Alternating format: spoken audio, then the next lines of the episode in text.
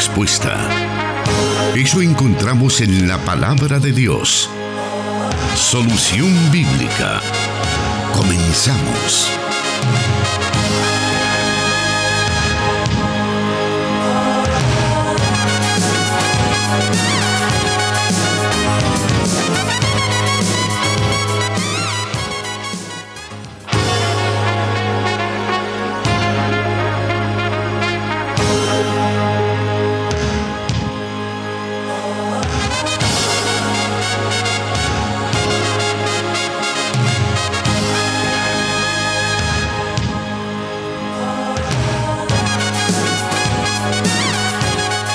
Agradecemos a nuestro Padre Celestial que nos da la oportunidad de estar nuevamente con usted presentando Solución Bíblica.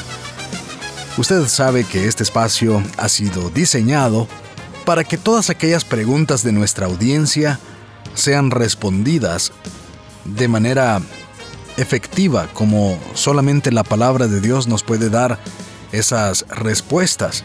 Y el encargado de llevar a usted esas respuestas basadas en las Sagradas Escrituras es el pastor Jonathan Medrano, quien ya está con nosotros y le damos la bienvenida.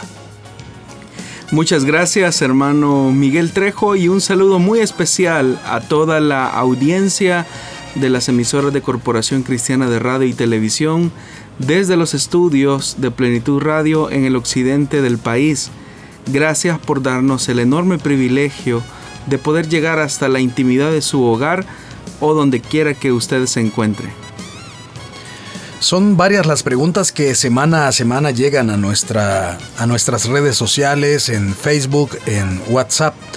Todas esas, todas esas preguntas nosotros las estamos llevando a una lista y por orden de llegada se les da respuesta de manera amplia para que usted pueda tener la mejor respuesta a la pregunta que ha elaborado. Y bueno, esta tarde vamos a dar ya inicio a nuestro programa con las preguntas respectivas para, para el día de hoy. Y esta primera pregunta nos dice así.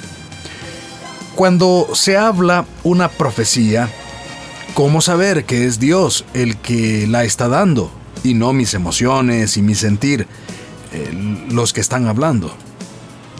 Bueno, para responder a esta pregunta me gustaría comenzar con lo que el apóstol Pablo dice en su primera carta a los Corintios en el capítulo 14, versículo 32 al 36. Dice de la siguiente manera, el don de profecía está bajo el control de los profetas, porque Dios no es un Dios de desorden, sino de paz.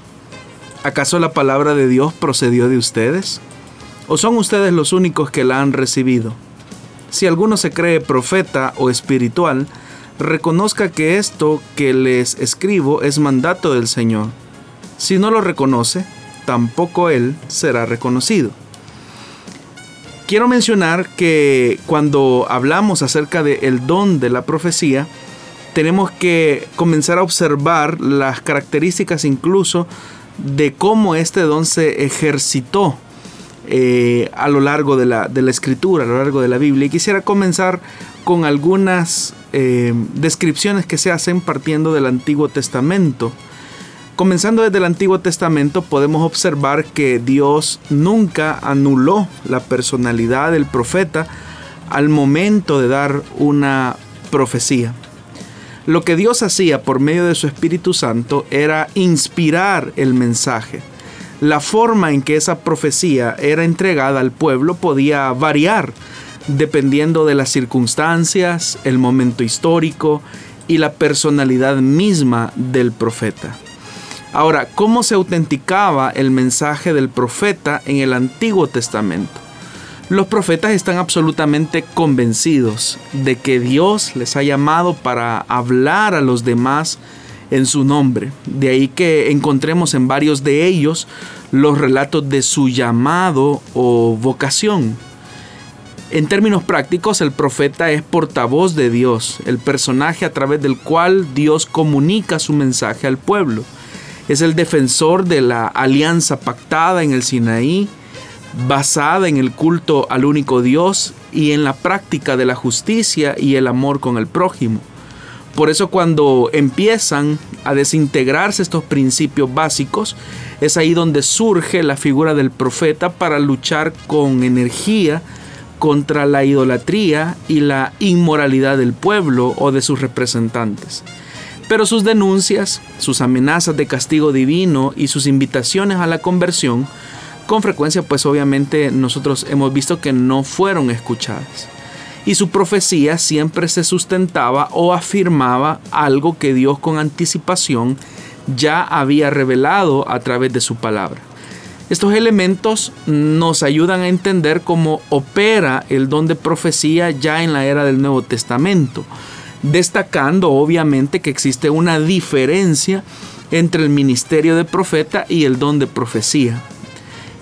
Ahora, el Espíritu Santo, al igual que como hacía en el Antiguo Testamento, no anula en ningún momento la personalidad de que, del que ejerce el don de profecía. Como dice el apóstol Pablo, el don de profeta está bajo el control de los profetas. Significa que el Espíritu Santo inspira el mensaje en quien ejerce el don de profecía. Nadie puede argumentar que al momento de ejercer el don de profecía en la iglesia cayó en un trance del que no tiene ninguna conciencia de lo que dice o hace. El ejercicio del don de profecía tampoco nunca va a contradecir la palabra inspirada por Dios o cualquiera de sus principios. Son elementos que nosotros tenemos que tener con completa claridad que el Espíritu Santo nunca va a anular la personalidad del que ejerce el don de profecía y que también la profecía como ejercicio de los dones espirituales jamás va a ir en contra de lo que está establecido o inspirado en la palabra de Dios. La mejor evidencia de esto es que el mismo Espíritu Santo lo que hace es ratificar la palabra que ya fue entregada.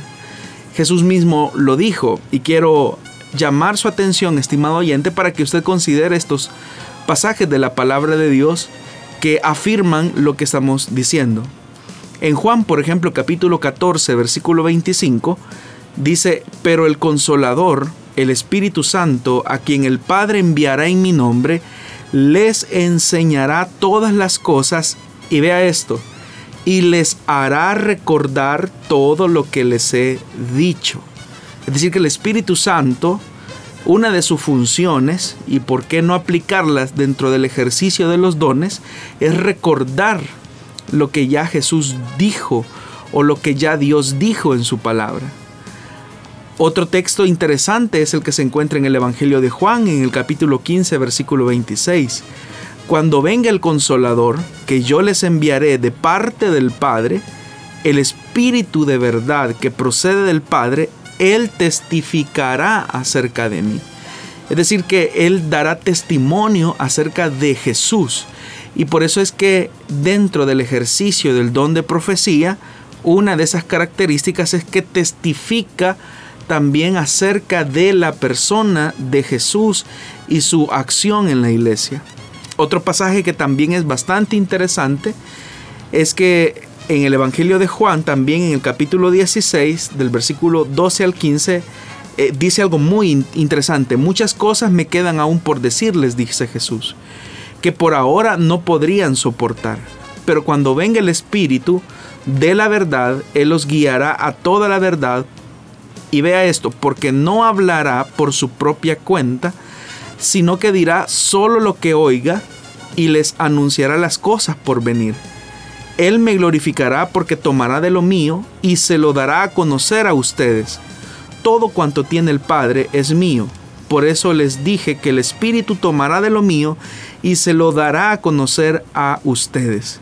Pero note lo importante que Jesús está diciendo, que el Espíritu Santo no va a hablar por su propia cuenta, sino que va a ratificar o va a mencionar lo que ya Dios ha revelado en su palabra o lo que ya Jesús reveló en su palabra. Entonces el ejercicio del don de profecía tiene que ver precisamente con ese recordatorio hacia la iglesia, hacia los creyentes, acerca de una realidad que quizás está viviendo en un momento determinado, pero que obviamente debe de encontrar su pronta salida a la luz de la palabra de Dios.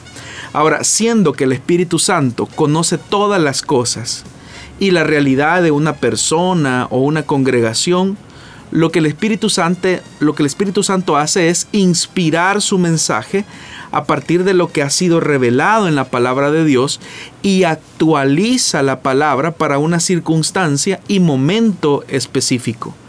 En esa actualización de la palabra de Dios está el milagro del ejercicio del don de profecía. Es decir, que en el momento de ejercitar el don de profecía, eh, lo que está viendo es una actualización de la palabra de Dios en función de una realidad específica y determinada en la vida de un creyente, en la vida de una congregación o ante la realidad eh, histórica que quizás alguien o una iglesia esté viviendo, lo que el Espíritu Santo hace es actualizar esa palabra en función de esa realidad y esa circunstancia específica que se está viviendo. Ahora, como el, oyente o la oyente pregunta acerca de cómo saber si no es algo mío, si no son mis emociones, debemos de recordar que en el momento de ejercitar el don de profecía, evidentemente que va a haber un quebrantamiento profundo. Significa que Dios no solo va a tocar nuestro intelecto al colocar su mensaje, sino que toca nuestras emociones y nuestros sentimientos. Ahora bien, al hablar de profetas, podríamos decir que son las personas que se dedican a predecir el futuro, porque así creen muchos. Eh, ¿Qué dice la Biblia al respecto de esos personajes y su acción en el ejercicio de la profecía? Al intentar, hermano, definir la palabra profeta, ya desde el principio nos hallamos frente a un problema terminológico. El término profeta procede del griego profetes, con el significado de hablar en lugar de, ser portavoz de, o también hablar ante alguien o hablar en voz alta. Pero en hebreo se corresponde normalmente con la palabra naví. Pero también se traduce en otros términos como roeg, que significa vidente, o josesh, que significa visionario, o Ishelohim, que significa hombre de Dios. Son los términos que se utilizan en el hebreo para referirse a esta persona que ejerce, eh, la labor de profeta y que profetiza. Ahora, el término más usado ah, y el que se ha impuesto sobre los demás es sin duda el título de Naví.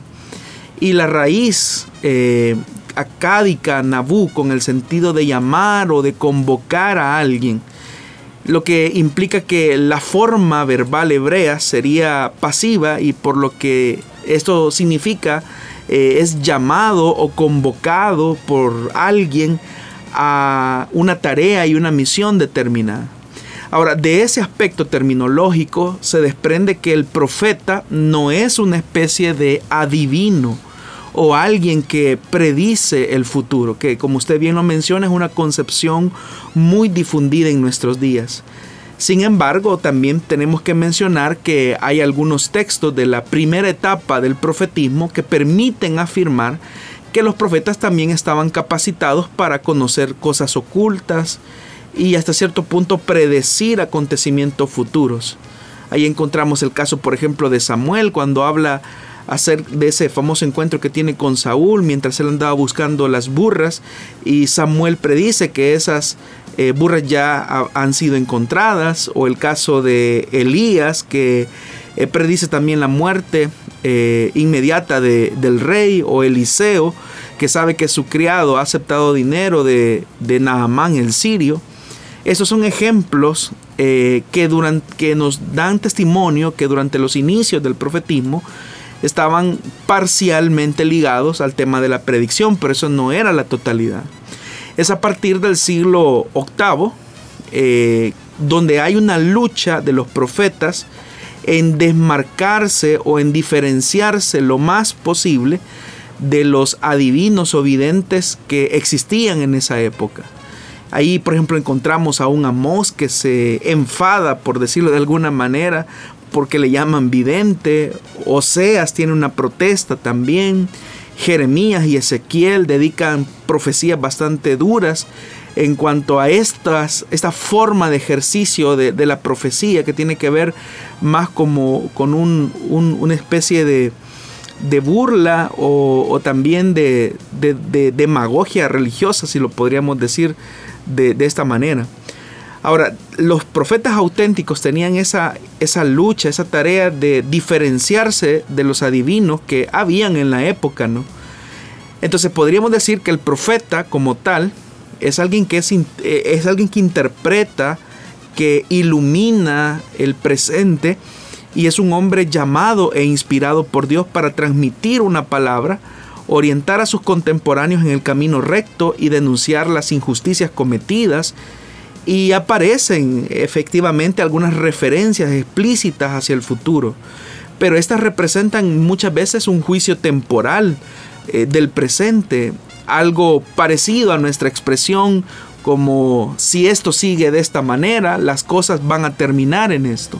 Pero el fundamento ético del profeta es la palabra de Dios, inspirado obviamente por el mensaje de Dios. Ahora, aclarados los malentendidos, lo primero que se puede decir del profeta, como ya lo dije, es que es un hombre como los demás, lo único que es elegido de entre el pueblo de toda tribu, edad y condición social. También conviene recordar que la profecía como tal es un carisma o un don que supera todas las barreras existentes.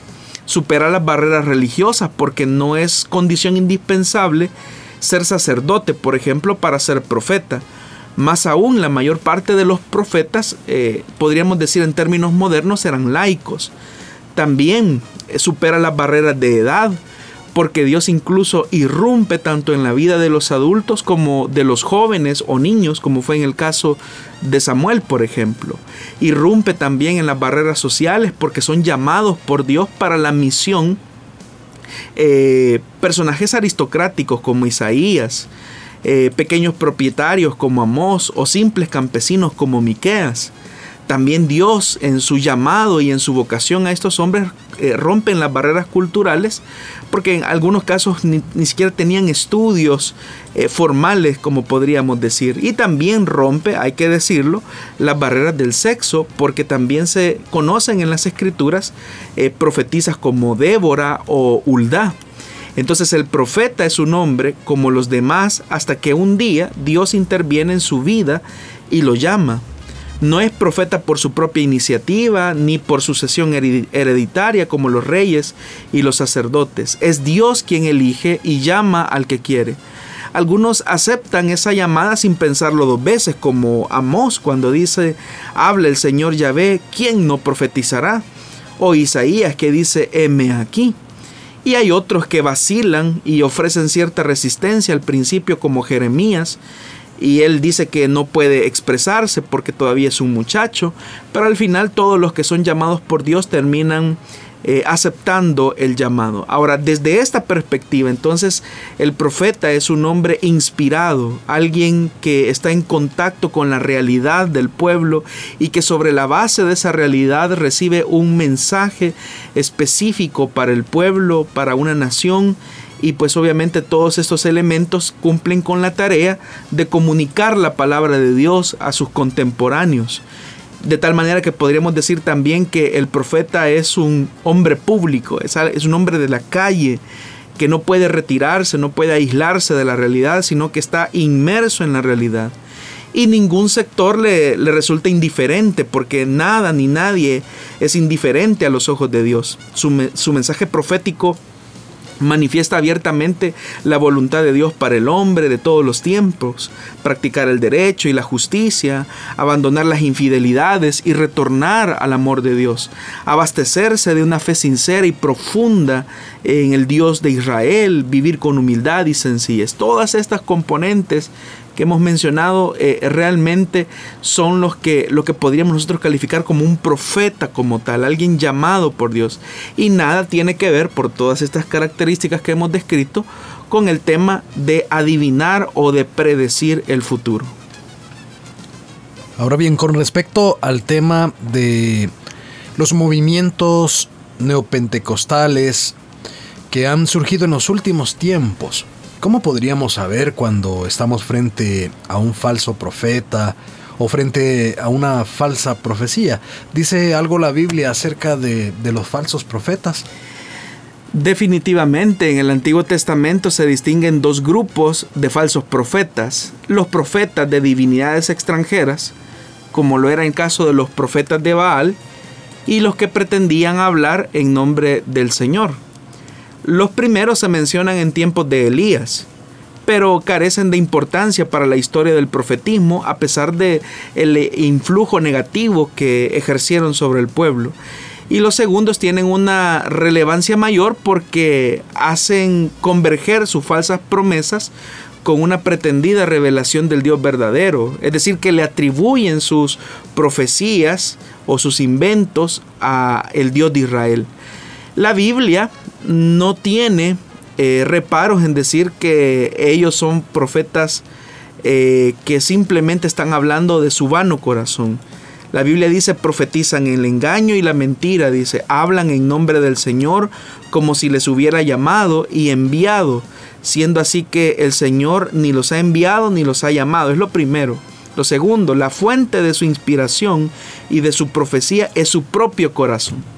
Entonces, al igual que en el Antiguo Testamento habían falsos profetas, también hay falsos profetas ahora. ¿Y cuál es la característica del falso profeta? La característica del falso profeta es que, número uno, no ha sido llamado por Dios. Número dos, las profecías que vierte parten de la inspiración que existe en su propio corazón, no parte de la verdad revelada en la palabra de Dios. Eso es fácil de comprender y entender. Porque hoy en los movimientos neopentecostales existen muchas personas que se adjudican o se atribuyen el título de profeta y se dice que ellos profetizan, pero cuando uno escucha su mensaje es fácil notar que hablan acerca de la codicia de su corazón, de su deseo de poder, de su hambre de protagonismo y todos esos valores contradicen los principios eternos de la palabra de Dios. Pero un auténtico profeta siempre, siempre tendrá como origen su llamado, pero también tendrá como fundamento la escritura y la aplicación de esa escritura en un momento específico que la iglesia esté viviendo. También hemos escuchado por allí la frase que la iglesia asuma su rol profético en estos tiempos, refiriéndose a algunas congregaciones y no precisamente al tema eh, que nosotros conocemos como profético, o sea, de las iglesias proféticas, donde se dan ciertas manifestaciones, sino más bien ante la crítica social y, bueno, dicen ese es el rol profético de la, de la iglesia. Así es, cuando hablamos del rol profético de la iglesia estamos hablando de una de las actividades, si lo podemos decir así, que son parte de la naturaleza de la iglesia. ¿Y qué es el rol profético? Son todas aquellas acciones eh, que de alguna manera manifiestan dos cosas que son inseparables. El anuncio de algo nuevo, y eso nuevo es el Evangelio eso nuevo es el reino de Dios. Las buenas nuevas de salvación es el anuncio de que algo nuevo está llegando, pero también es la denuncia de aquellas cosas que se oponen a eso nuevo que está llegando, las buenas nuevas de salvación. Entonces, bastaría ver la realidad para entender que hay muchas cosas en el plano real, en el plano de la cotidianidad, que se oponen a Dios, que se oponen a sus propósitos. Y ante esa oposición, la iglesia tiene que alzar su voz profética, denunciar que esas cosas están mal y anunciar que algo nuevo en el Evangelio y en Jesús ha llegado y que por lo tanto las cosas pueden ser renovadas y transformadas. Por acá estamos leyendo un comentario de nuestro hermano René Ayala que nos escucha en Los Ángeles, California, California y nos dice bendiciones hermanos. En referente a la primera pregunta, hay pastores que les gusta que el Señor les hable por los dones antes de poder predicar. ¿Serán humanas estas profecías?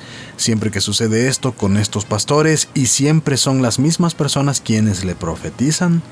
Eh, es el comentario que nos da el oyente. No sé si tiene algún comentario al respecto, pastor.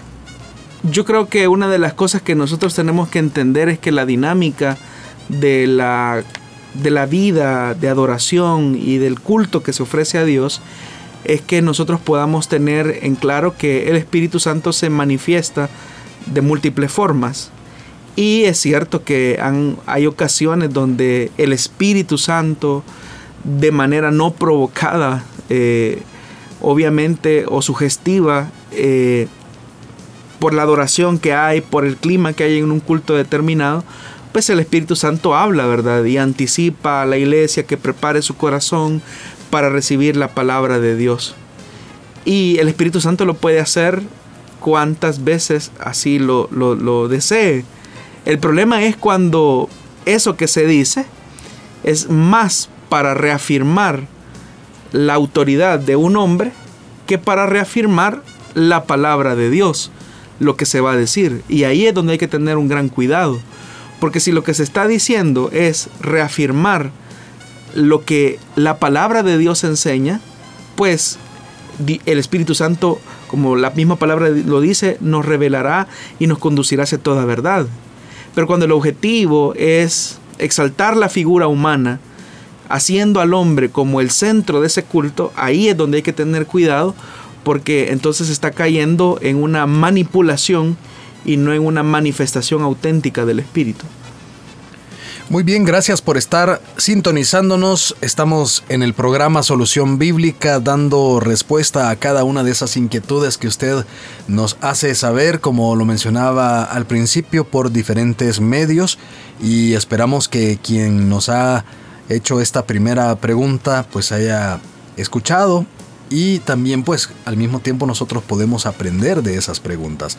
Vamos a irnos en estos momentos a una pausa y volvemos con más acá en Solución Bíblica.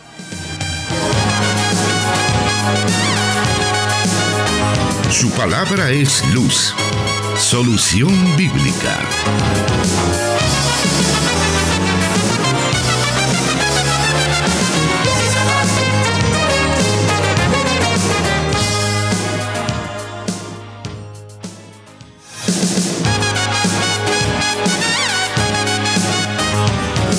Y queremos invitarle para que usted siga compartiendo esta transmisión que estamos brindándole a través de Facebook Live en nuestra página de Plenitud Radio y Misión Cristiana Elim en Santa Ana. También puede encontrarnos en YouTube en el canal de Elim Santa Ana. Puede compartir esta transmisión para que muchos conozcan acerca de lo que la Biblia dice con respecto a todos estos temas. También queremos agradecer a quienes ya se están comunicando con nosotros por medio de los comentarios en nuestras plataformas y bueno, que son Facebook y YouTube. Estamos recibiendo por ahí algunos mensajes que estaremos leyendo en unos momentos. Si usted quiere saludarnos, este es el momento para que usted pueda escribir su comentario y no olvide agregar el lugar donde nos está sintonizando por los diferentes medios ya que estamos transmitiendo desde la ciudad de Santa Ana a través del 98.1 FM Plenitud Radio, para todo El Salvador a través de 100.5 FM Restauración, para la zona oriental de El Salvador a través de 1450 AM y para el occidente de Guatemala a través de Cielo FM 89.1. Un saludo muy especial para usted y como lo decía, pues también a través de las plataformas de Facebook y YouTube. Estaremos pendientes entonces de recibir sus mensajes para leerlos en un momento. Pero antes vamos a irnos a la segunda pregunta de esta tarde, la cual dice de la siguiente manera. Tengo una pregunta. Soy divorciado y quiero saber si no cometo pecado al volverme a casar, nos dice el oyente. No es tan simple como responder sí o no. Eh, se deben de considerar algunos elementos que propiciaron el desenlace del matrimonio anterior. El Señor Jesús es enfático al decir en Mateo 5 y 19 que un divorcio por inmoralidad sexual eh, es permitido. Por consiguiente, un segundo matrimonio de una persona que ha sido víctima de adulterio también es posible. Sin embargo, alguien que se divorcia de su cónyuge y se casa con otra persona bajo esta enseñanza de Jesús, lo que está haciendo es legalizar un, un adulterio. Muy bien, vamos a aprovechar en estos momentos para, como decíamos, dar lectura a algunos de los eh, de los comentarios que recibimos después de haber escuchado la respuesta a la segunda pregunta de esta tarde. Así que vamos a buscar por acá en nuestras plataformas eh, quienes nos están saludando. Tenemos por ahí a Norma Tino que nos reporta su audiencia. Daisy García Funes, el Señor les bendiga. Hermanos desde Tonacatepeque, pendiente para aprender más de nuestro Señor, nos dice. También saludamos a Gerson Arrevillaga. Dios les bendiga. Un programa de mucha bendición, nos dice. Eh, también eh, tenemos por acá a José López. Dios les bendiga hermanos, que Dios dé la sabiduría al pastor Medrano para responder a cada pregunta. Mauricio Alfaro, bendiciones hermanos, gloria a Dios por su programa. José Daniel Sánchez nos dice gloria a Dios, siervos, saludos de zona 12 de Sierra Morena. Em, también por acá nos saluda Verónica Barrera de Rodríguez y nos dice bendiciones en sintonía desde Asunción Mita, Jutiapa, Guatemala. Eh, por, por, acá René Ayala pues también nos está saludando desde Los Ángeles, California. Carlos Flores nos dice, amén, muy buena explicación, aquí estoy escuchando en Tennessee, Dios les siga bendiciendo. Leiva Majano Dios les bendiga hermanos, un saludo, eh, un abrazo, nos dice gracias por estar ahí pendiente. Saraí Beltrán Alfaro, saludos hermanos, les sintonizo en Lempira, Honduras. Siempre fiel oyente de este bonito programa. Interesantes respuestas bíblicas, me encanta este programa, bendiciones. Dios les bendiga grandemente, nos dice nuestra hermana. Oscar Hernández nos dice, Dios les bendiga hermanos de San Salvador, de San Salvador les saludo. Almita Cortés, Dios me los bendiga tarde, pero acá estoy para aprender bendiciones desde Santa Tecla, nos dice. Gracias ahí por estar pendiente de este programa, escuchando cada una de estas respuestas. Todos aprendemos algo nuevo cuando escuchamos las respuestas que a lo mejor otro oyente ha eh, enviado a nuestra cabina y pues podemos edificarnos a través de, de la palabra de Dios. También queremos por acá eh, revisar algunos de los comentarios y mensajes que hemos recibido en el WhatsApp de Plenitud Radio. Y nos está saludando nuestro hermano Carlos Vidal, que nos está escuchando en San José, California. Hermano, siempre en sintonía, escuchando Solución Bíblica, nos dice nuestro hermano Carlos Vidal. Gracias por estar siempre pendiente y también por estar recomendando. Nuestro, nuestro hermano comparte también esta transmisión con sus contactos. Le agradecemos por ello y esperamos que Dios le bendiga siempre a usted y a todos los que nos están escuchando en los diferentes países, Estados Unidos, Guatemala, Honduras y otros países de los cuales eh, tenemos también conocimiento que nos están sintonizando. En el WhatsApp de restauración también hemos recibido algunos mensajes. Y uno de ellos nos dice, bendiciones hermanos de Solución Bíblica, quiero hacer una pregunta. Y nos expone el, el, cuestionamiento y por supuesto nosotros vamos a incorporarlo en la lista que tenemos y en su momento se le dará respuesta. Eh, alguien también nos está preguntando acerca del bautismo. Eh, Así que vamos a estar pendientes también de poder incorporar esa, esa, pregunta. Otro oyente nos está saludando desde San Salvador y nos envía ese mensaje a través de WhatsApp. Bueno, esos son algunos de los mensajes que tenemos por acá. Vamos a continuar ahora con más del programa Solución Bíblica y nos vamos a ir a la tercera pregunta de esta tarde. Se la vamos a, a dar a conocer al pastor para que pueda dar la respectiva respuesta. Y esta dice así, ¿qué posición tiene Misión Cristiana Elim con respecto a la Primera de Corintios 7:15, donde dice Pablo, si el cónyuge no creyente decide separarse, no se lo impidan. En tales circunstancias, el cónyuge creyente que queda sin obligación, el cónyuge creyente queda sin obligación. Misión Cristiana Elim sostiene que quedar sin obligación significa divorcio y posibilidad de un nuevo matrimonio en el futuro, nos dice el oyente. Bueno, es verdad que en relación a Primera de Corintios capítulo 7, versículo 15, existen muchas posturas dentro de las iglesias y denominaciones. Algunos creen que en relación a los matrimonios mixtos, es decir, aquellos que están compuestos por un creyente y por un no creyente, si el incrédulo decide separarse y divorciarse a causa de la fe del creyente, algunos, eh, algunas denominaciones, algunas iglesias consideran la posibilidad de un nuevo matrimonio para el creyente que fue abandonado a causa de su fe. Ahora, los argumentos que permiten la posibilidad de un nuevo matrimonio para el cónyuge que ha sido víctima de infidelidad también son los mismos para el creyente que ha sido abandonado a causa de su fe, tratando la manera quizás de balancear un poco la, la postura Ahora, en el caso de la misión, porque es la pregunta así puntual, ¿cuál es la postura de la misión?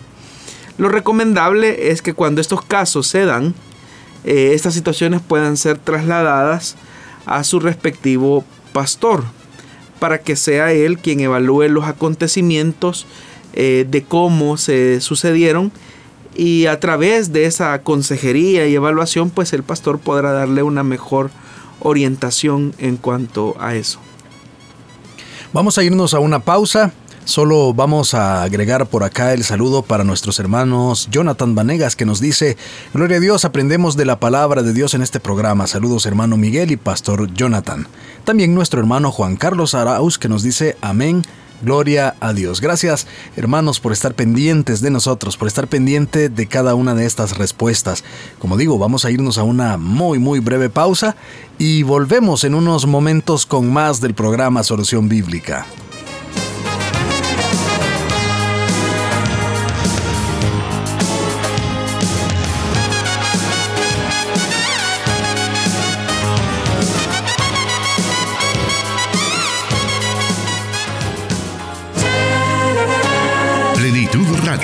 98.1 FM Santa Ana y 100.5 FM Restauración.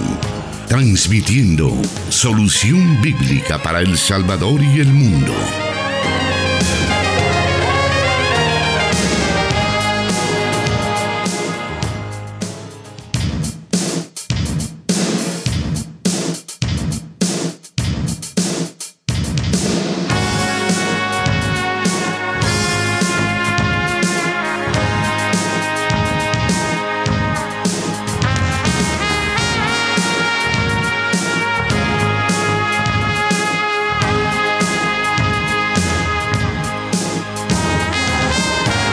Por acá también por el WhatsApp de Plenitud Radio tenemos otro oyente o...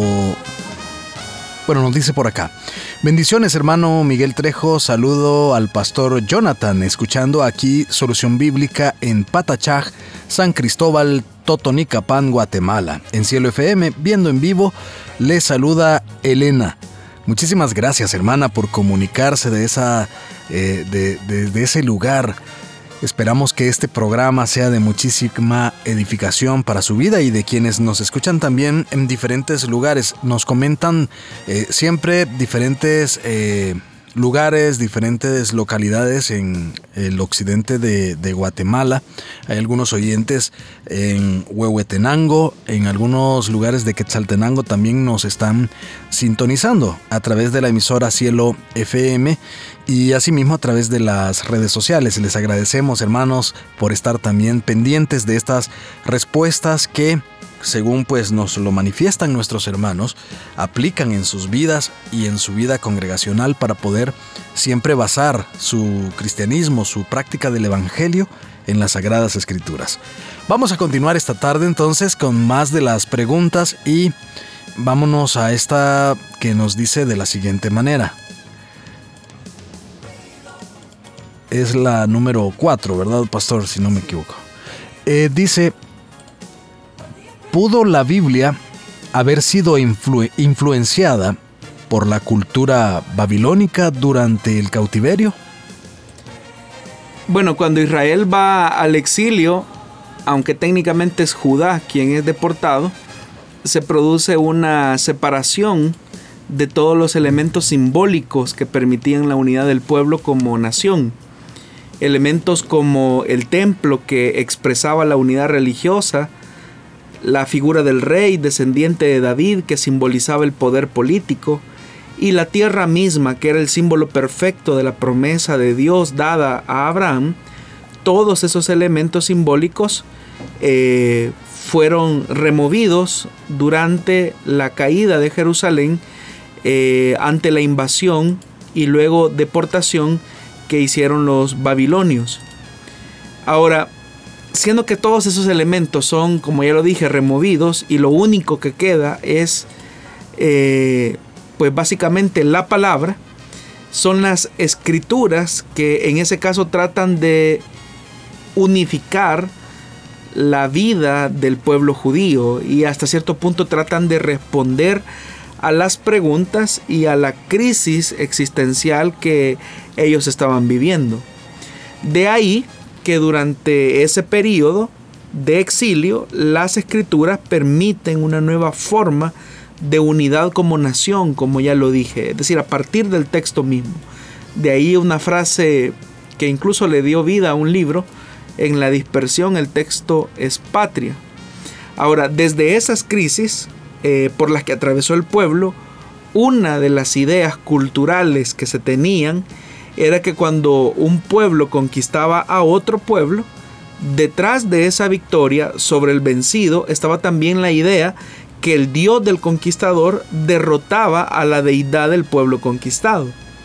Y siendo que existía la tentación que Israel cayera en una nueva forma de, idolatría, siguiendo, siguiendo este tipo de razonamiento en el que Marduk, siendo el dios de los babilonios, hubiese vencido a Yahvé, el dios de Israel, los sacerdotes en el exilio comienzan a recoger toda la tradición sagrada que posteriormente se va a convertir en escritura sagrada. Y lejos de caer en, en una influencia politeísta como la que tenían los babilonios, es acá en el exilio donde se presenta una resistencia ante esa influencia eh, cultural y babilónica al mismo tiempo. Es ahí donde eh, Israel, la casa de Judá o los judíos como tal, eh, colocan el cimiento de un monoteísmo judío a ultranza, es decir, que se acentúa y se enfatiza esa idea revolucionaria porque realmente lo era, los pueblos eran muy dados a adorar a diferentes ídolos. Pero frente a eso, el texto sagrado, las tradiciones sagradas que se habían transmitido por, valga la redundancia, por tradición oral, se hacen vida en las escrituras y son las escrituras las que permiten establecer ese punto de partida de un monoteísmo bastante marcado. Por ejemplo, cuando nosotros leemos Génesis capítulo 1 en adelante, ese texto de Génesis capítulo 1 es una composición que se recoge, es una tradición que se recoge eh, por escrito por los sacerdotes que están, eh, por lo menos algunos especialistas creen, a mediados del exilio en Babilonia o casi al final. Pero ¿qué dice ese texto? Y es bastante interesante. En el principio creó Dios los cielos y la tierra. Es decir, que enfatiza una verdad. Que desde antes que existiera el mundo, Dios es el creador eh, por excelencia de todas las cosas. Por eso es que dice, en el principio creó Dios. Es decir, que antes de que hubiese un principio, ya el Dios de Israel era Dios y no había nadie al lado de él. Pero dice, en el principio creó Dios los cielos y la tierra. Pero hay algo importante, y la tierra estaba desordenada y vacía. Esa expresión, y la tierra estaba desordenada y vacía, hace una descripción también de la realidad y de las circunstancias en las que se encontraba Jerusalén después de la conquista que los babilonios hicieron contra ellos. Dejaron a Jerusalén desordenada y vacía porque el desorden se expresa en la destrucción que hicieron del templo, de los edificios más importantes de Jerusalén, de la destrucción del, muro que rodeaba la ciudad, pero también dice que estaba vacía. Ellos se llevan a la gente de Jerusalén hacia Babilonia, pero ellos utilizan la tradición sagrada para explicar el momento y la circunstancia que ellos están viviendo. Pero hay algo importante. Dice que la tierra estaba desordenada y vacía, pero más adelante dice, pero el Espíritu de Dios eh, se movía sobre las aguas. Y esa expresión se movía sobre las aguas en el hebreo da la idea de aletear. Lo más literal sería aleteaba sobre las aguas. Y las aguas en la Biblia representan caos, representan desorden, representan oscuridad también. Y curiosamente, la divinidad de los babilonios, Marduk, uno de sus símbolos era el tema del agua. Pero cuando dice que el Espíritu de Dios estaba sobre las aguas, está diciendo que el Dios de Israel está por encima de cualquier divinidad. Y esa es una nueva interpretación que los sacerdotes hacen en el exilio, es decir, que recuerdan la historia sagrada de la creación y la interpretan frente a las circunstancias que están viviendo durante el exilio en Babilonia. ¿Con qué intención? Con la única intención de resistirse a esa idea de que ante la derrota que ha tenido la casa de Judá, significa que, que el Dios de los babilonios ha derrotado al Dios de Israel. Y ante eso los sacerdotes se oponen. Y por eso es que lo primero que colocan en el texto sagrado y específicamente en el libro de Génesis es que en el principio creó Dios los cielos y la tierra. Y a pesar de que la tierra pudiese estar desordenada y vacía, y a pesar de que Dios eh, permitiese eh, la consecuencia de la desobediencia de Israel y de la destrucción de la casa de Judá, Dios está por encima de ese desorden y Dios siempre tiene el control de todas las cosas. Es decir, que el judaísmo durante el exilio se está se está oponiendo a cualquier forma en la que se trate de colocar a otro Dios por encima del Dios de Israel. Entonces podemos decir que aunque los judíos vivieron 70 años en el exilio en Babilonia, ellos hacen una, una, nueva identidad, no a partir del templo porque ya no lo tenían, no a partir del rey porque ya no lo tenían, y no a partir de la tierra porque ya no estaban en esa tierra, sino a partir de la palabra, a partir del texto sagrado como tal. Muy bien, continuamos con más preguntas en esta tarde y esta dice de la siguiente manera. ¿Podemos referirnos como base bíblica o es un comentario el libro de Flavio Josefo de lo que pasó en el período entre Malaquías al Evangelio de Mateo? Bueno, no, definitivamente que no. Eh, Flavio Josefo fue un historiador, podríamos decir, que trata la manera de recoger la memoria histórica del pueblo judío, más como un remordimiento por haber traicionado los ideales eh, judíos y haberse colocado al lado de, los invasores, en este caso los romanos. Y en uno de sus libros, que, que, creo que es el que hace referencia el oyente, que es Antigüedades de los Judíos, que es un escrito donde se trata de rastrear históricamente la antigüedad del pueblo judío en relación a cualquier otro pueblo de la tierra, se describe efectivamente dentro de una de sus secciones el periodo que nosotros conocemos como periodo intertestamentario. De tal manera que Flavio Josefo lo que hace es hacer una descripción en algún momento de lo que se conoce como el periodo asmoneo.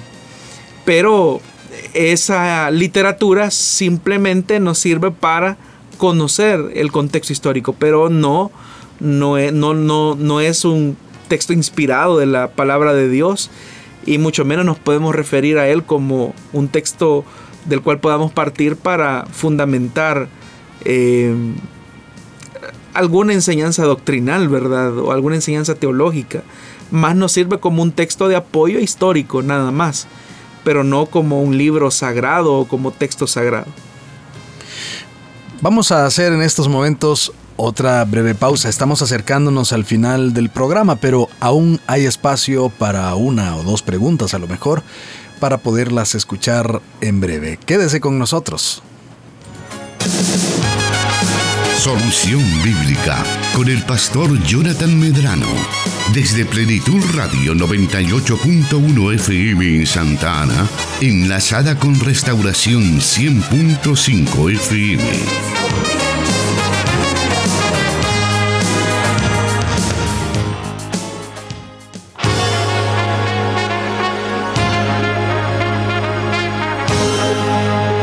No olvide que si usted desea reforzar todas estas respuestas, volver también a escuchar todas estas explicaciones para tomar nota de los detalles que a usted le han parecido interesantes y que quiere también incorporarlos en su estudio de las Sagradas Escrituras, puede volver a escuchar este programa en las repeticiones que tenemos para usted a través de Plenitud Radio y también en Restauración.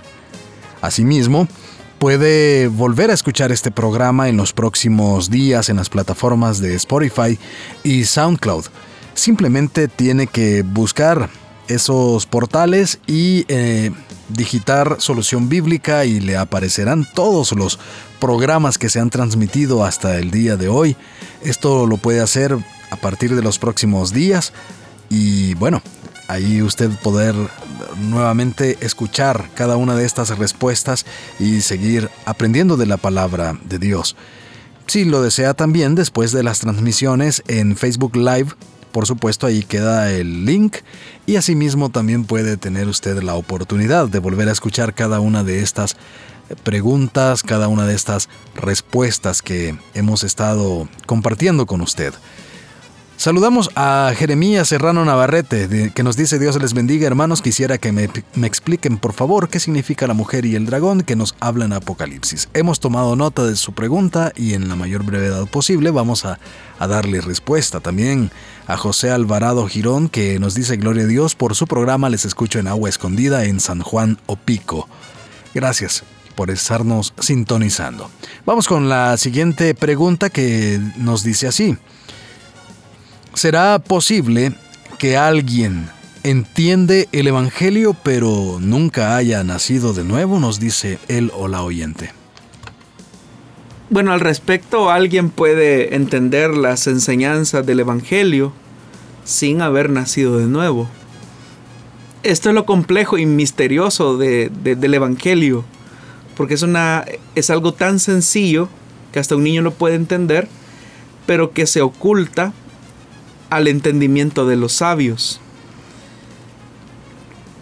Digo esto porque alguien efectivamente puede entender que Jesús es el Hijo de Dios, que vino a morir en la cruz del Calvario, resucitó al tercer día, es la máxima revelación de Dios Padre. Es decir, alguien puede entender todo eso eh, de manera eh, legible o cognoscitivamente, si lo podemos afirmar de esta forma. Pero de eso a creerlo por la fe son dos cosas totalmente diferentes.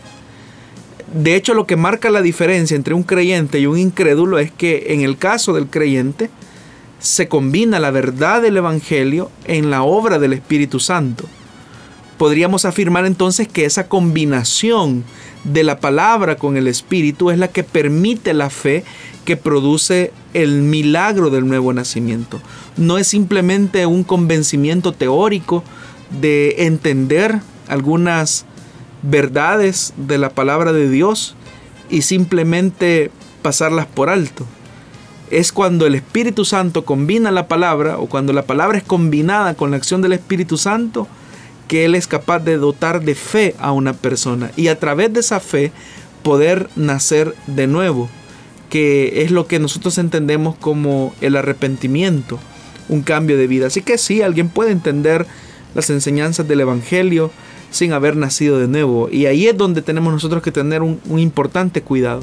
Porque una cosa es que nosotros entendamos las predicaciones, la lectura de la Biblia, entender lo que quiso decir el escritor, pero otra cosa es que a través de esa palabra yo entiendo por la fe que Dios está hablando a mi vida y me está invitando a una ruta de seguimiento en una nueva forma de relacionarme con Él. Vamos a aprovechar este par de minutos que nos restan para poder dar a conocer la siguiente pregunta también. Y dice así, en la Biblia se dice que el hombre tiene vientre. ¿No es solo la mujer la que tiene vientre? Estoy confundido, nos dice él o la oyente.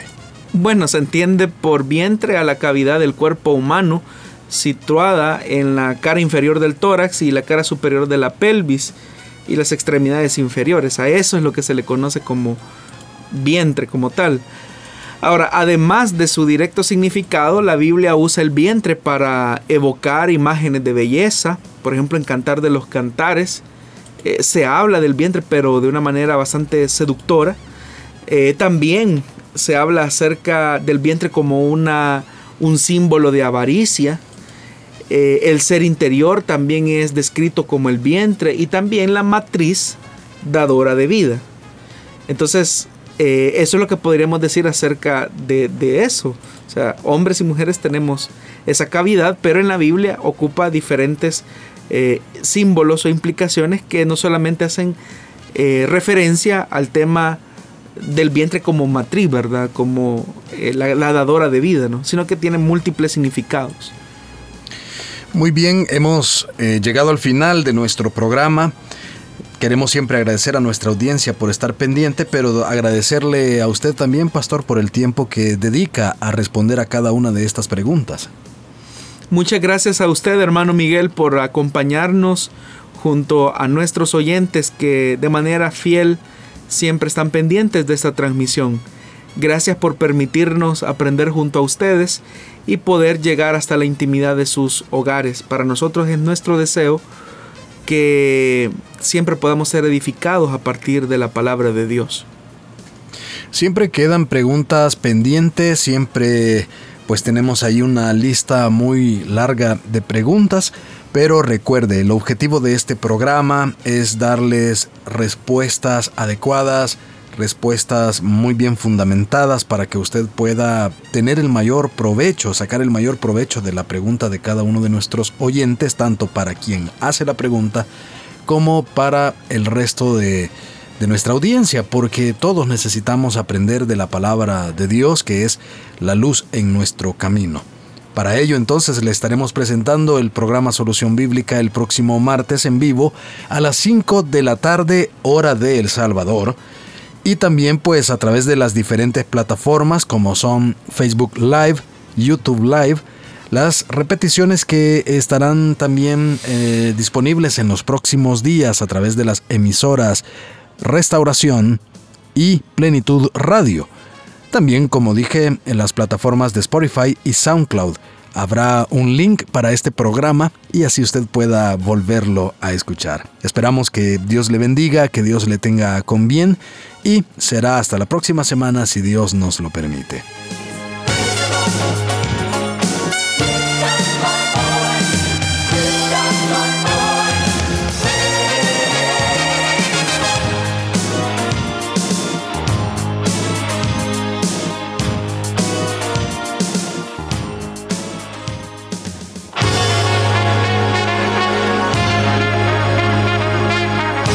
Encontramos respuesta en la palabra de Dios. Solución bíblica. Hasta el próximo programa.